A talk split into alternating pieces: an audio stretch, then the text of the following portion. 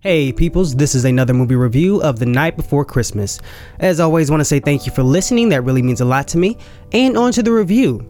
So, The Knight Before Christmas is a Netflix movie about a knight in medieval times traveling to present day and falling in love. And that's basically the movie. Now, I don't want to call this movie bad, it's just kind of dumb and pretty unoriginal. Like, you can see moments in this movie that you've seen in other movies like Thor, Enchanted, Kate and Leopold, Beauty and the Beast, certain movies like that. Also, the movie's kind of boring. I was actively forgetting stuff moments after they happened, to the point where in the movie, there's a scene where one character gives another character a gift and they say, Oh, you remembered. And they were referencing something previously in the movie. And my first thought was like, Oh, I completely forgot. Because it's that boring. Like nothing is memorable. There's no magic. There's no spark. It doesn't have that Christmas charm like other movies do. And it's just a very stale kind of movie. And pretty much the main issue is the story. The story is just so blah. And I'll try to hit all the main points without spoiling anything. But this movie is so bare bones that, I mean, I'll probably spoil something. So I apologize. I'll try to miss the big things in the film. But we start off in medieval times with our male love interest named Cole. So he's walking through the woods and he comes upon a lady who is magic. I don't know if she's a witch or mage of some sort, I'm not sure. So she asks for help and he says he'll help her. And to reward him, she sends him into the future, which seems more like a punishment than help. But she tells him it's a part of his quest to become a knight, which later on does not come up whatsoever. They just focus on the quest, they forget the knight thing altogether. But anyway, then we zoom to present day where we have our main female love interest, Brooke. And we find out that Brooke is a teacher, and to introduce this character, they show her having a conversation with a student, and that student's talking about how a boy broke up with her. And Brooke's response is probably one of the coldest things you could say to a kid about love, basically saying that true love doesn't exist and you're better off focusing on your studies and stuff like that. We find out later that Brooke recently just broke up with her boyfriend, but that's all. They don't talk about a history that she has of countless men that she's broken up with.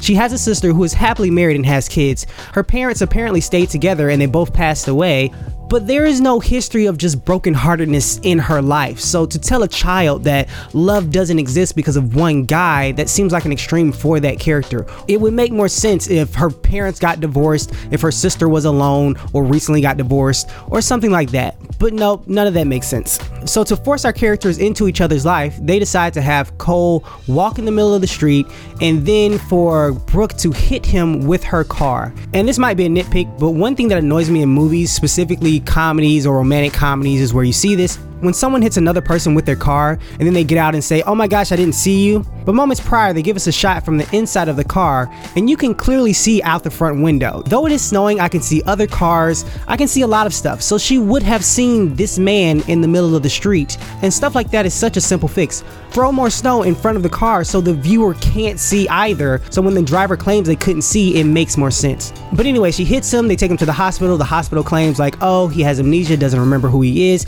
and he thinks he's from medieval times. And that's how they justify him acting the way he acts. And she's like, oh my gosh, I have to take him in. He can stay with me. I have a guest room. It'll be okay. Even though I don't know if that's the best message you want to send to people watching this movie. But moving on, she brings him over, and the rest of the movie is pretty much them falling in love, hijinks with him and technology, and also him helping other people. The falling in love portion seem more of just convenience. They really don't have anything in common. There's no spark in their conversation. It's just like, oh, she's a nice girl, he's a nice guy. You're here, I'm here. I guess we might as well fall in love. Why not? The hijinks in the movie between Cole and technology were a little bit annoying. For one thing, he copes instantly with technology. He doesn't freak out at all. He's just amazed by everything, even though he should be losing his mind. This man is introduced to a talking box called Alexa, and he's not freaking out like, oh my gosh, there's a demon inside. He's just okay with everything. And that was a little bit annoying. One hijinks that made me look at Brooke differently was the fact that she let him take her car for a drive.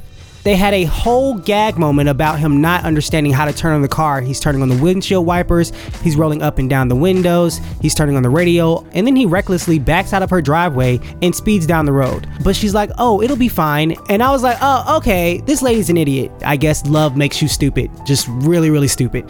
But wrapping up with the story, even though it is weak, there are weaker moments in it. There are two storylines that they shove into this movie that don't add to the film whatsoever.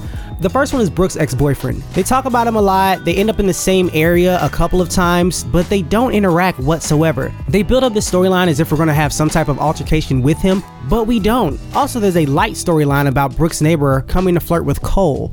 And they bring it up in the movie about two or three times, but again, that goes nowhere. They could have been taken out completely and it wouldn't change anything. But that's enough about the story. The directing and shots in this movie are pretty standard, there's nothing creative here. The actors are okay, no one is just outright horrible, but everyone seems to be acting like they know, oh, this is a low budget TV movie, I'm not gonna give a lot of energy to this. And lastly, I wanna talk about some random stuff in the movie that I just picked out of certain sections, and I'm gonna just run through these real quick because I don't wanna take too long. First off, way too much makeup on people. The makeup artist needs to tone it down. Everyone's face looks like it was caked on. Also, I didn't understand the wigs. I didn't understand why you had this little black girl with a wig on. Could you not pay for her to do her own hair? That was strange. Everything in this movie is too clean and too neat. I understand maybe your house can be clean, but the school looks way too clean, so it looks like a set. I didn't understand the witch's powers, and the movie didn't explain that because sometimes Cole would see her and she'd have full interaction with other people, and then she would switch to a different lady completely. That didn't make any sense.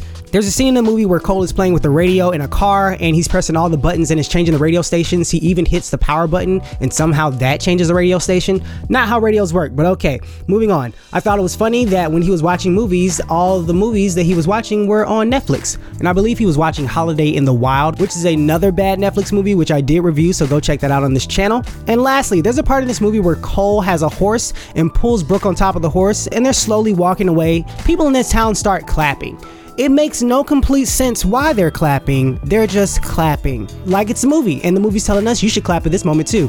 But I didn't because it was bland. This whole movie's bland. This movie is pointless, and it's just not good. So, no, obviously, I don't suggest watching this movie. Do not waste your time. Oh, but if you do waste your time, there is an extra credit scene.